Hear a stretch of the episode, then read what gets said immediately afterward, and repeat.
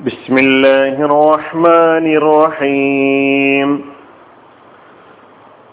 സൂറത്തുൽ ബുറൂജ് ആയത് നമ്പർ ഇരുപത്തി ഒന്ന് ഇരുപത്തിരണ്ട് ബൽ ഹുവ ഖുർആനും മജീദ് എന്നാൽ ഇത് അതിമഹത്തായ ഖുർആനാണ്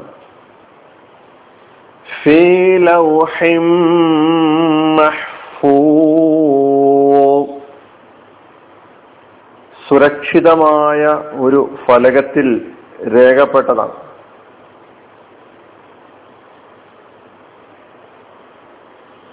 അവസാനത്തെ രണ്ട് ആയത്തുകളിലാണ് ഇപ്പോൾ നാം ഉള്ളത്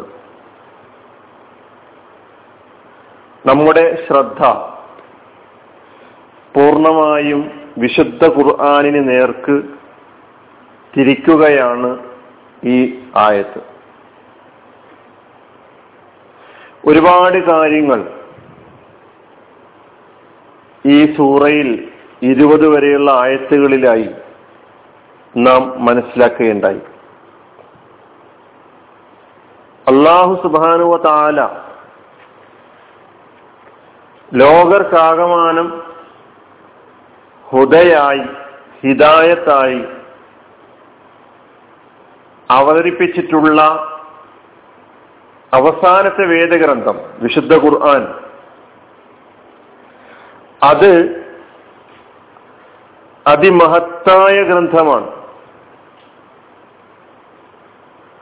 അതെന്നൊന്നും ഒരു മാറ്റവുമില്ലാതെ സുസ്ഥിരമായി നിലകൊള്ളുന്നതാണ്. അതിനകത്ത് യാതൊരു മാറ്റവും ഒരാൾക്കും സാധ്യമല്ല.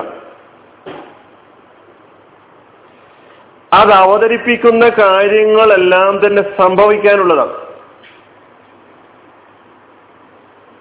ലോകത്തുള്ള മുഴുവൻ ആളുകൾ ശ്രമിച്ചാലും ഖുറാനിൽ എന്തെങ്കിലും ഒരു മാറ്റത്തിരുത്തലിന് വരുത്താൻ മാറ്റത്തിരുത്തലുകൾ വരുത്താൻ ഒരു ശക്തിക്കും സാധ്യമല്ല. ആയത്തുകളുടെ പ്രധാനപ്പെട്ട അർത്ഥം നോക്കുകയാണെങ്കിൽ ബൽ എന്നാൽ ഹെർഫാൻ ഈ സൂറയിൽ തന്നെ വന്നിട്ടുണ്ട്. ഹുവ ഇത് അതായത് ഈ ഖുർആൻ. ഇത് ഖുർആാനും മജീദാണ്. മജീദായ ഖുർആൻ. ഖുർആാനുൻ. ഖുർആനാണ് മജീദുൻ. ഖുർആാനിന്റെ വിശേഷണമായി വന്നതാ. മജീദായ ഖുർആൻ. മജീദിനാണ് അതിമഹത്തായത്. അതിന് മജീദ് എന്ന കലിമത്ത് ഈ സൂറയിൽ തന്നെ നമ്മൾ പഠിച്ചിട്ടുണ്ട്. അൽ മജീദ് എന്ന ഇസ്മ അള്ളാന്റെ നാമമാണെന്ന് പറഞ്ഞു. ഇവിടെ അൽ മജീദ് എന്നല്ല പറയുന്നത്. മജീദുൻ. മജുദ എന്നതാണ് അതിന്റെ ഫിഴൽ മജുദ യംജുദു മജിദൻ ഫഹുവ മാജിദ്. അതിമഹത്തായ ഖുർആനാണിത്. ഫി ലൗഹിൻ മഹ്ഫൂൻ ഫി ലൗഹിൻ. ഒരു ഫലകത്തിലാണ് അതുള്ളത് എന്ന് പറഞ്ഞാൽ ഒരു ഫലകത്തിൽ രേഖപ്പെടുത്തപ്പെട്ടതാണ്. മഹ്ഫൂദിൻ എങ്ങനെയുള്ള ഫലകം? സുരക്ഷിതമായ സൂക്ഷിക്കപ്പെട്ട സംരക്ഷിക്കപ്പെട്ട. ലൗഹ് എന്ന കലിമത്ത് ഫി എന്ന കലിമത്ത് ഹർഫു ജറാണ്. ലൗഹൻ അൽവാഹ്. ഫലക എഴുത്ത് ഫലക. കുല്ലു സ്വഫീഹത്തിൻ അരീലത്തിൻ മിൻ ഹഷബിൻ ഔ ഗൈരിഹി എന്നാണ് ലൗഹിന് അറബിയിൽ നൽകിയിട്ടുള്ള അർത്ഥം. മരത്താൽ ഉണ്ടാക്കപ്പെട്ടതോ മറ്റ് വല്ലതുകൊണ്ടുണ്ടാക്കപ്പെട്ടതോ ആയ പലകം. ലൗഹൻ എന്നത് ഇസ്മാൻ. ലാഹ എന്നാണ് അതിന്റെ മാതേശ്വരം ലാഹ യലൂഹ ലൗഹൻ അതിനർത്ഥം ലഹറ ബദ ബറസ എന്നെല്ലാം പ്രത്യക്ഷപ്പെട്ടു പ്രകാശിച്ചു എന്നെല്ലാണ് ലാഹയുടെ ലാഹ എന്ന മാതയ പേരിനർത്ഥം അർത്ഥം. ലായത്തിൽ ലൗഹ എന്ന പദം ഫലകം. എഴുത്തു ഫലകം മഹ്ഫൂൻ അതാണ് വിശേഷണം. സുരക്ഷിതമായത്. സൂക്ഷിക്കപ്പെട്ടത് സംരക്ഷിക്കപ്പെട്ടത് അതാണ് മഹ്ഫൂൽ എന്ന് പറഞ്ഞാൽ. ഇസ്മാൻ മഹ്ഫൂൽ എന്നത് ലൗഹിന്റെ സിഫത്തായിട്ട് വിശേഷണമായിട്ടാണ് പറയുന്നത്. ലൗഹിൻ ഫി ലൗഹിൻ മഹ്ഫൂൽ മഹ്ഫൂൽ എന്ന ഇസ്മാണ് അതിന്റെ പേര് ഹഫീല ഹഫീല യഹ്ഫലു ഹിഫ്ലൻ ഹാഫിൽ അതിന്റെ ഇസ്മുൽ മഫ്ഊലാണ് മഹ്ഫൂൽ ഹഫില എന്ന സൂക്ഷിച്ചു സംരക്ഷിച്ചു മനഃപ്പാടമാക്കി എന്നല്ലാണ് ഹഫിലയുടെ അർത്ഥം. ഫി ലൗഹിൻ മഹ്ഫൂൽ. ആ ഖുർആൻ ലൗഹൻ മഹ്ഫൂലിലാണ് ലൗഹൽ മഹ്ഫൂദിനെ കുറിച്ച് വിശുദ്ധ ഖുർആാനിന്റെ പഠനം ആരംഭിക്കുന്നതിന്റെ മുന്നോടിയായി പറഞ്ഞ ക്ലാസ്സുകളിൽ അതിന്റെ അവതരണവും അതിന്റെ ക്രോഡീകരണവും ഒക്കെ പറഞ്ഞപ്പോൾ അതുപോലെ തന്നെ സൂറത്തുൽ ഖദർ വിശദീകരിച്ചപ്പോഴും ലൗഹുൽ മഹ്ഫൂൽ എന്ന് പറയുന്ന വേദഗ്രന്ഥങ്ങളുടെ സമാഹാരത്തെ സംബന്ധിച്ച് എല്ലാ വേദഗ്രന്ഥങ്ങളും അള്ളാഹു സുബാനഹുവ താല ലൗഹൽ മഹ്ഫൂലിൽ സംരക്ഷിച്ചിട്ടുണ്ട്.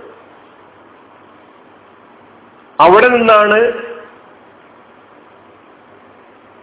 പ്രവാചകന്മാർക്ക് നൽകിയിട്ടുള്ളത്. അപ്പൊ മഹ്ഫൂലായ ലൗഹ് ലൗഹുൻ മഹ്ഫൂൽ അത് എവിടെയാ? ഫിൽ മല ഇൽ അല അത് ഉപരിലോകത്താണ്. അപ്പോ ഫിൽ മല ഇൽ അലയിലാണ് വിശുദ്ധ ഖുർആാനിന്റെ സ്ഥാനം.